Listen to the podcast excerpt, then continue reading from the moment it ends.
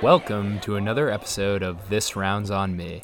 In this podcast, I'll discuss interesting medical cases and explore the concepts, physiology, and medicine surrounding them.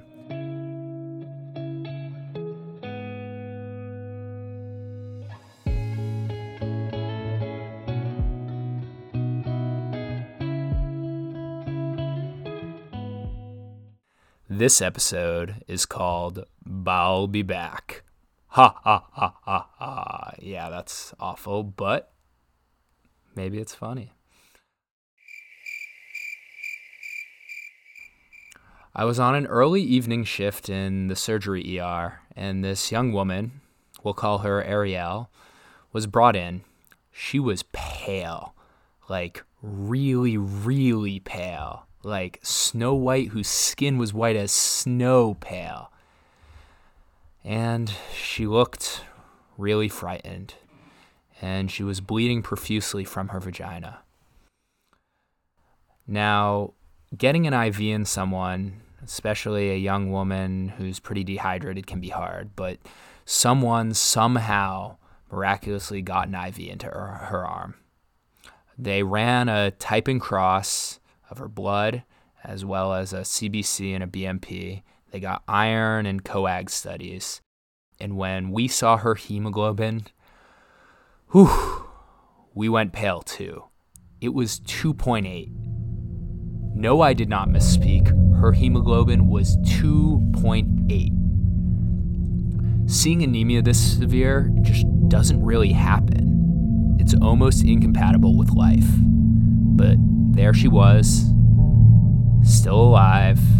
She was just really, really sick and needed our help. While she was being transfused, the other studies came back and showed that her INR was 4.6. She was not taking warfarin or any other anticoagulation that we knew, which was really puzzling.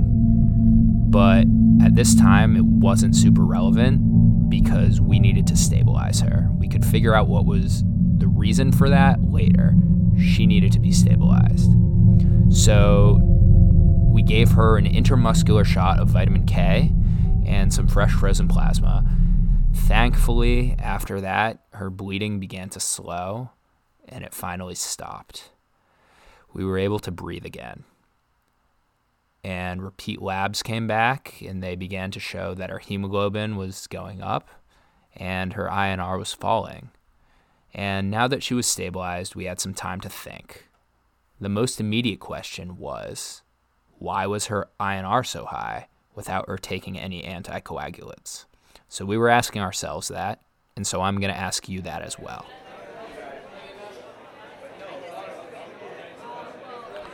So let's take a nice little aside and take a brief dive into what INR is, and that can help direct us to answer this question. INR stands for International Normalized Ratio. This is a ratio that's just a more standardized way of reporting PTT. Uh, both of these are measures of the extrinsic coagulation pathway. Now, what's in the extrinsic coagulation pathway? It's primarily driven by factor 7, but it also includes factor 1, 2, and 10. Uh, factor 1, 2, and 10 are also part of the common pathway. They're less specifically measured by INR slash PTT. Many drugs target this pathway as a method for therapeutically anticoagulating someone. One of the most notable of these medications is warfarin. It's also conveniently one of the most well studied since it's been around since the early 1940s. Originally, the mechanism of its effect was unknown, except that it caused bleeding. So, logically, the first thought for its use was this causes bleeding, let's use it as rat poison. And it was used as rat poison until 1954, when it was approved for medical use in humans. Fun fact both President Eisenhower and my grandmother were two of the early patients treated with warfarin. Him, after having a heart attack, to anticoagulate his blood, and her because she had antiphospholipid syndrome, so she would throw clots on her own. Well, back to warfarin. Even before it was approved for human use, it was characterized that vitamin K was its antidote. So it's a good thing they had an antidote because they were giving it to people. Um, but it wasn't until 1978 that it was determined that the mode of action of warfarin was via inhibiting vitamin K dependent epoxide reductase.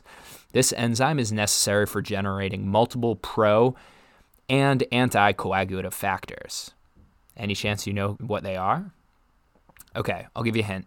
Four of them are numbers, and two are letters. Any guesses? Okay, I'll tell you. So the procoagulative factors are numbers factor 2, 7, 9, and 10. And the anticoagulative factors are factor C and factor S.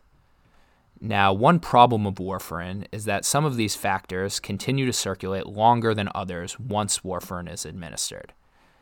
So, while factor 7 is pretty short lived and it drops pretty precipitously as soon as you give warfarin, so does factor C.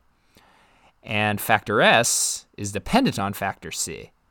So the loading dose of warfarin tends to produce this transient prothrombotic state, which is not good. So to avoid this, in practice, we bridge it with heparin, which is another anticoagulative. Generally, the effectiveness of warfarin administration is measured by the INR, which is what we were talking about originally and a normal INR should be around 1.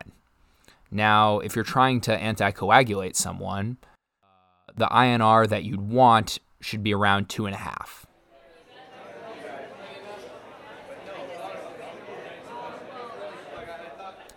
Now that we know all about warfarin, I have to admit that this was a bit of a red herring for our case. This young woman had never so much as tasted warfarin. Also, other fun fact uh, warfarin is odorless and tasteless, which is why it was such a good rat poison. But really, this young woman, Ariel, had never used that medication or any other anticoagulative medication.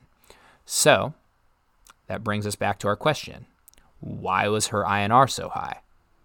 As wonderful as it is to have an abundance of these fancy lab tests and imaging at our fingertips as doctors, a good patient history is indispensable.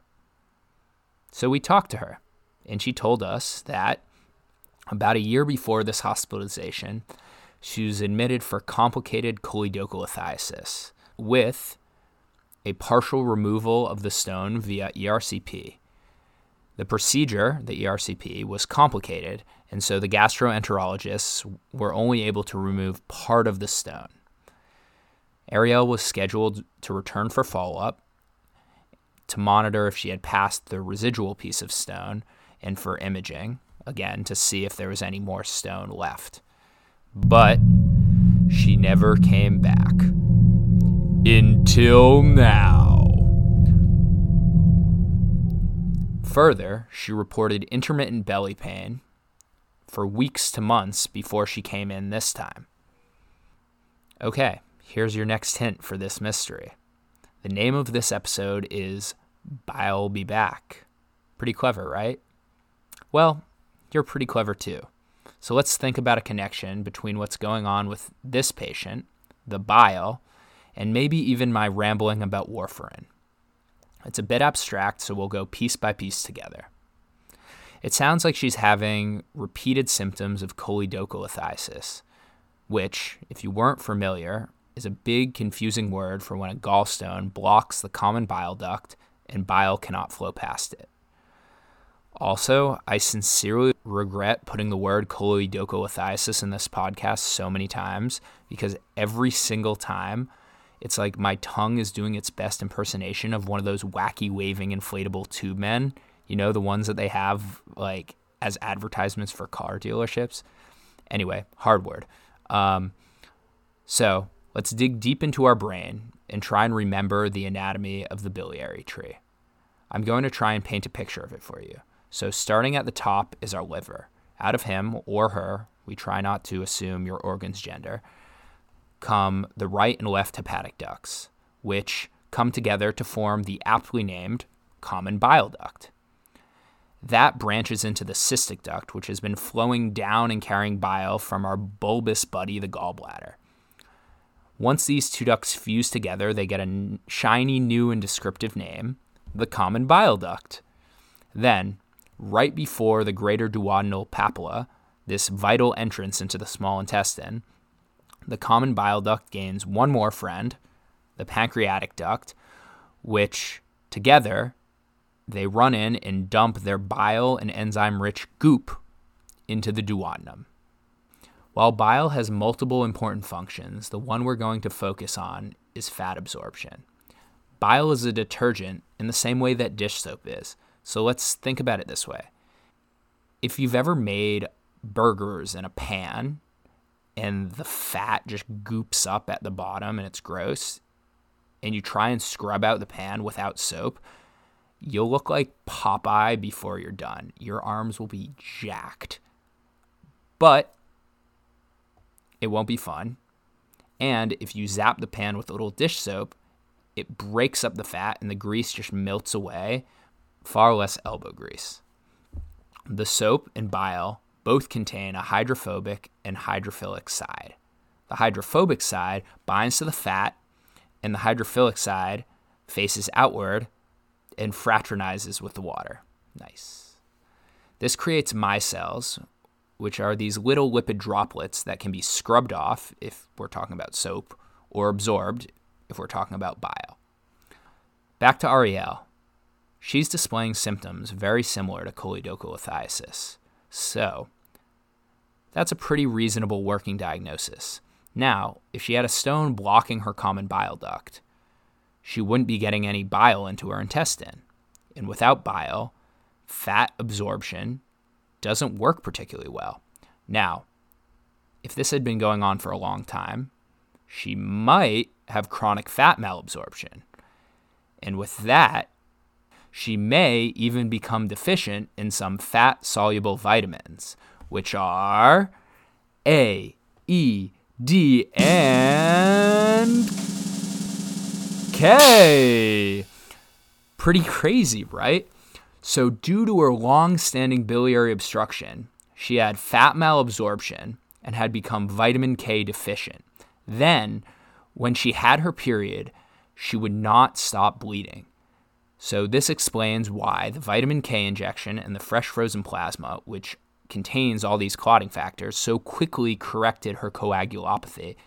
And after a few days of recovery, she was scheduled for her ERCP. They removed the remainder of the stone, and she made a full recovery thank you so much for accompanying me on that roller coaster of a case.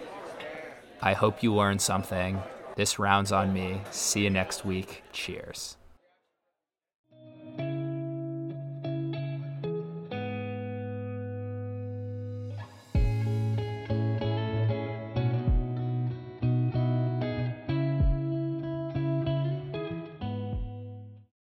This Round's on Me is written and recorded by Ben Selwyn. Audio production is by Ali Selwyn. Theme music is A Rush of Blood to the Heart by Mr. Ruiz, which is licensed under an Attribution Non Commercial 4.0 international license. Cover art is by Aaron Ergen. For more episodes and info, check us out on This Rounds on Me pod at podbean.com.